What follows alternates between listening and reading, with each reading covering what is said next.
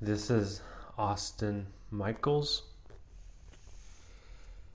and I am starting a new season in teaching.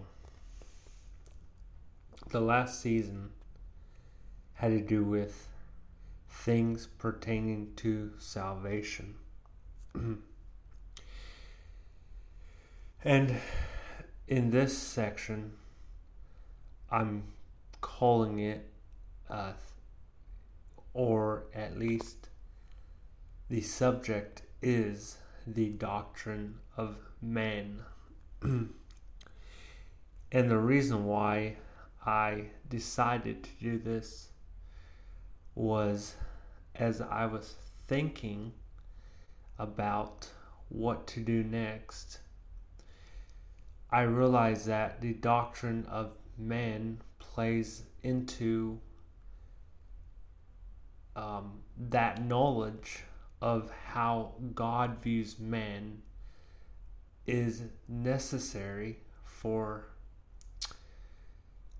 a more a deeper study on salvation and how salvation saves us as a mankind. Now, um, for instance, we have to understand who man is and what he was supposed to be like and how he fell and what the results thereof of man's fall and what man therefore is. And then we can see how the cross deals with mankind's nature. So before we can talk about the deeper issues of salvation, we have to get a basic understanding of mankind. Even in spiritual warfare, how we war with Satan and the devils is in our spirit and the use of our soul following God's laws. But this too requires a, an understanding of man. So I realized that at least two areas of study require a doctrine of man and probably other areas too. So this is a necessary groundwork to be able to um, even go farther in other areas. And so it'll be a series on mankind and how God views man. Now, there is a study called anthropology. This is a scientific study of humanity concerned with human behavior, human biology, cultures, um, human cult, you know, cultures, and how that affects humanity, uh, humans in societies, and affects society on humanity, and linguistics, um, and of course, even in anthropology, the world wants history as part of how man developed.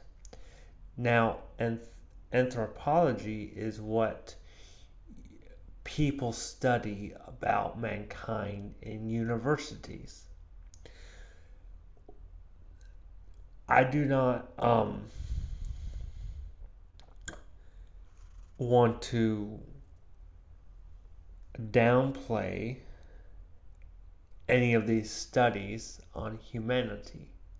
However, our goal in teaching the Bible is teaching God's view on humanity, not what you may find in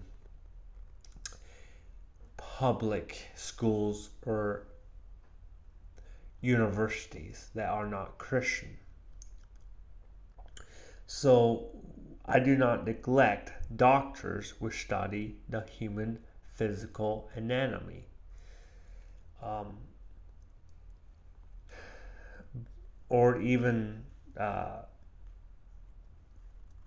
perhaps other areas too. They could have understandings. However, I'm studying um, history and other subjects all my life, we find that scriptures are the most important area of study.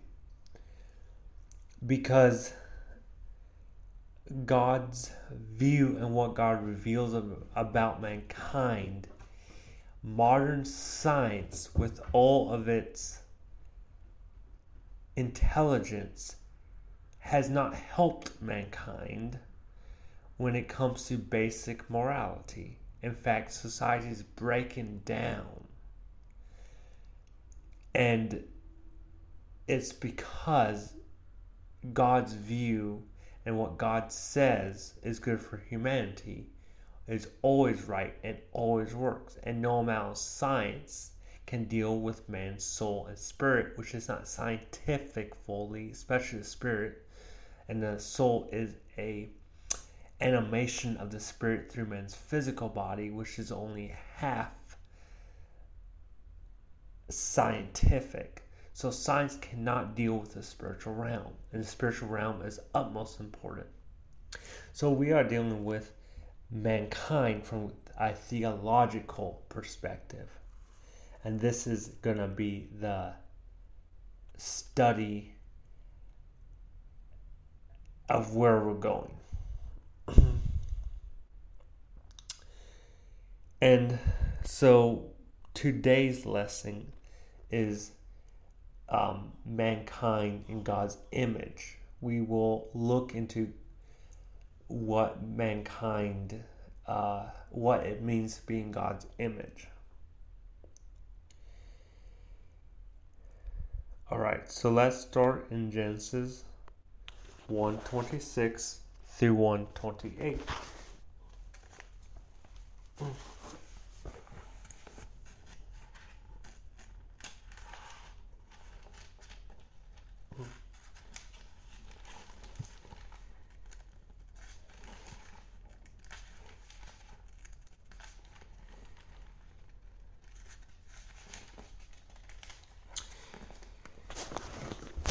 Now, this first passage of Scripture I'm reading is the very first passage in all of Scriptures on humanity, humans. And God said, Let us make men in our image, after our likeness, and let them have dominion over the fish of the sea, and over the fowl of the air and over the cattle, and over all the earth, and over every creeping thing that creepeth upon the earth. So God created man in his own image, in the image of God created he him. Male and female created he them. And God blessed them and said unto them, Be fruitful and multiply and replenish the earth and subdue it and have dominion over the fish of the sea, and over the fowl of the air, and over every living thing that moveth upon the earth. Now, the first, uh, in verse 26, the first phrase, phrase we shall look at is, Let us make man in our image after our likeness. Now, some scholars do want to make a differentiation about the image and likeness. They want to say the image is different than likeness. Um, this is some Catholic positions generally. Uh, Protestants generally do not make a differentiation between image and likeness. Um, generally speaking, in my understanding of the uses in the New Testament, um, image and likeness is interchangeable. And in the Septuagint, um, the Jewish scholars, when they put the Hebrew into the Greek, they do not um, really use both words. Instead of having let us make man in our image and after our likeness, instead of having two Greek words, one for image and one for likeness, they say, um, let's make man in our icon. And then they just keep moving on. Now, icon is, you know, uh, they have icons, pictures. Um, it's the idea of image um, in a Greek, and they do not care to uh, use another word for likeness. So, in the Jewish scholars' Septuagint version, which we have, um, their translation, they don't seem to think that likeness and image is really that is really not any different. It's the same. Therefore, they only replace image and likeness with a Greek word icon. So, um, and icons, like like I said, um, you see icons in Catholic and Greek Orthodox traditions of pictures. It's like picture and image, and so um, just so that doesn't throw you off, thinking, well, maybe there's what's what's it mean to make man in our image, and what does it mean to be in likeness, and it's really the same thing. Now, what does it mean, therefore, that we are made in God's image? Now, we have to understand God is spirit. So, God doesn't have a physical image.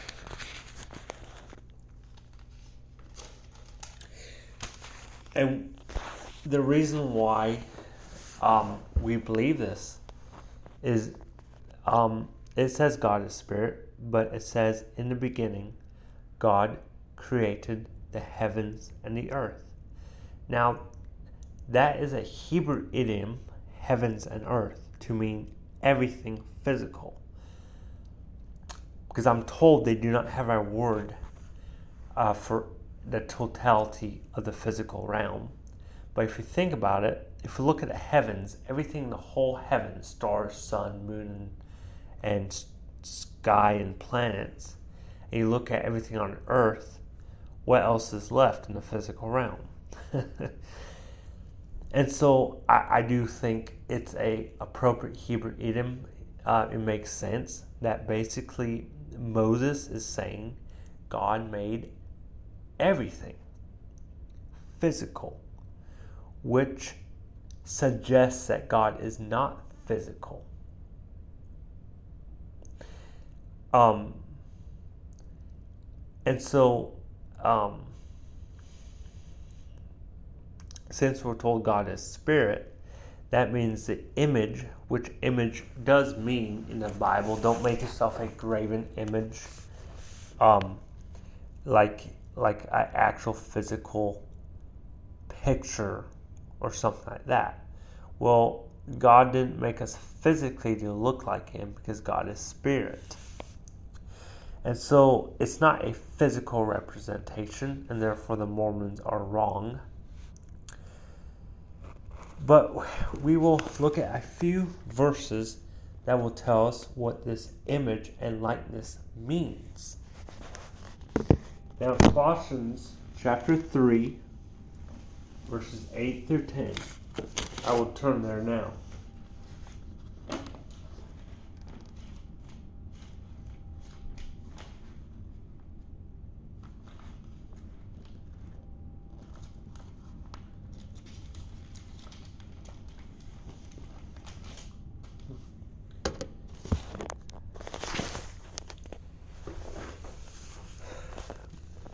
But now,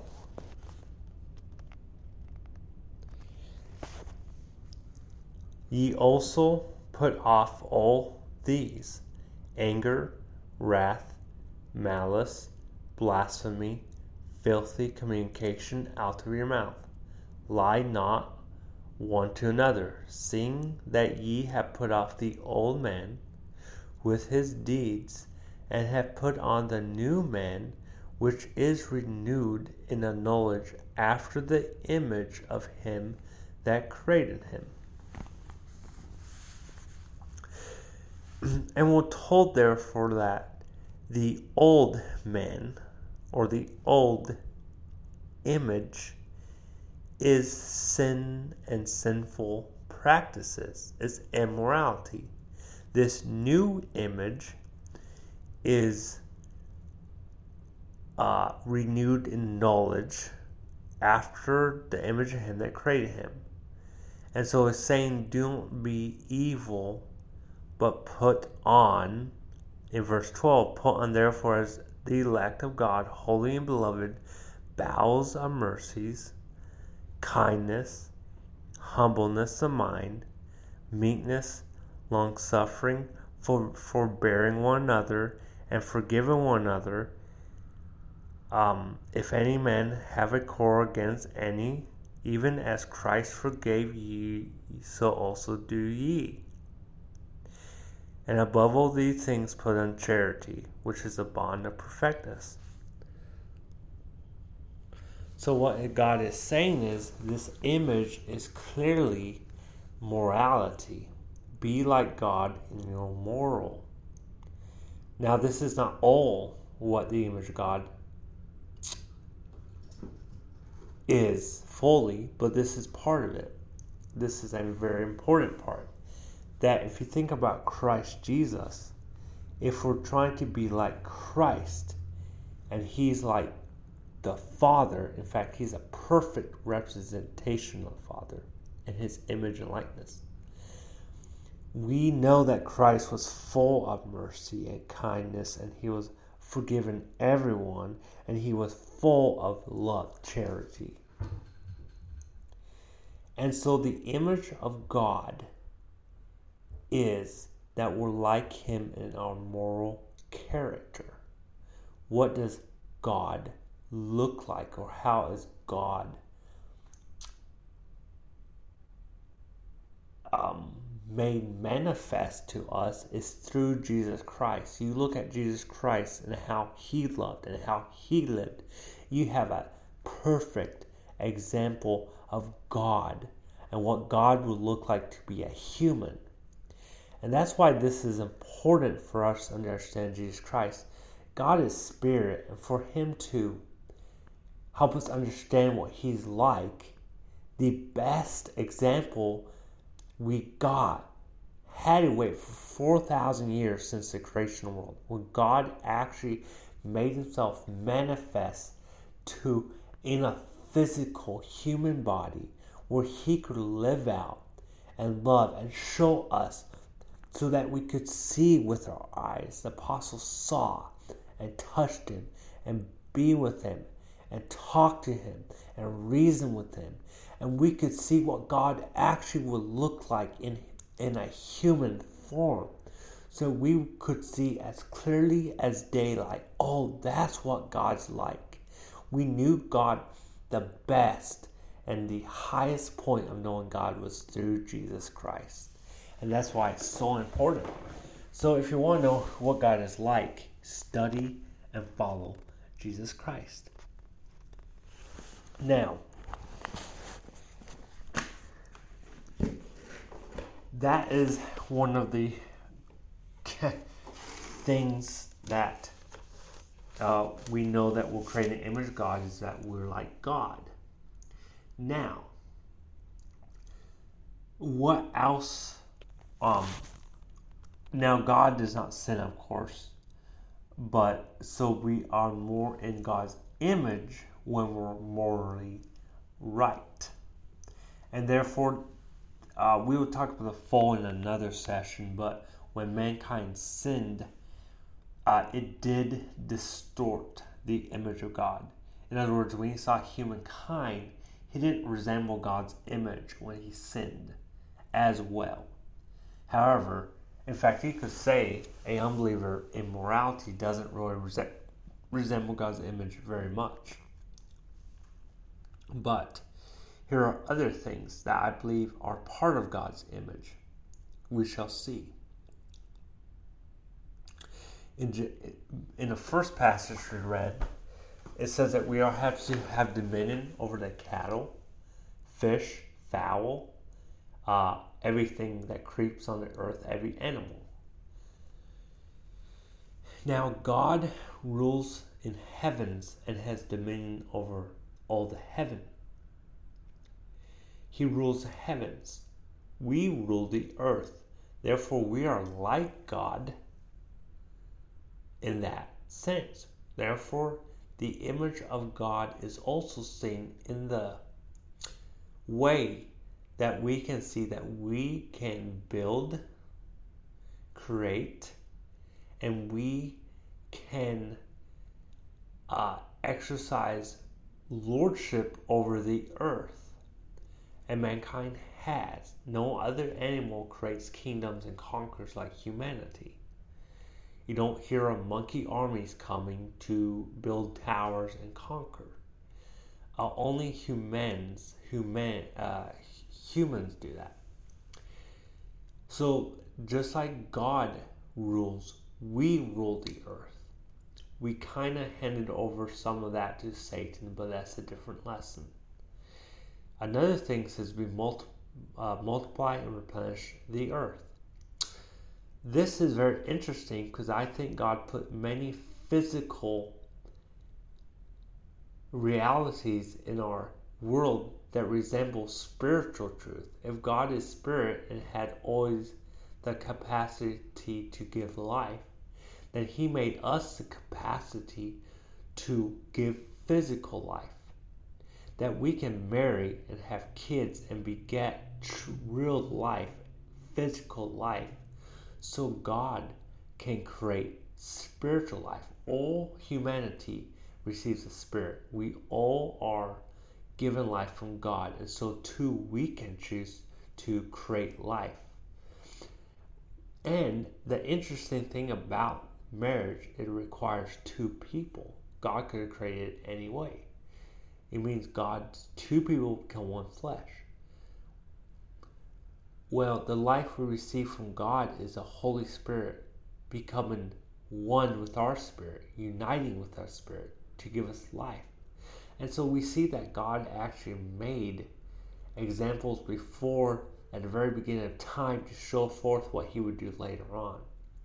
And so we're like God in God's image in that we can create physical life as he can create our true principle life we can think, we can choose, we can create, we can build, just like God can do all these things. And so we are like God in those areas. Now, this is not an exhaustive list, but this gives us the understanding, and we have answered the question what does it mean to be an image of the invisible God who is spirit when we are physical. We do have a spirit, of course. Um, and the answer is we are like God in that we can have a free will and choose. We are like God in his character when we choose to be like him in morality. God did not create man evil, but good, like he is good. We are like God because we can rule and have dominion like he has in the heavens. And so these things are what it means to be in God's image. So this is the end of the first episode of the doctrine of man.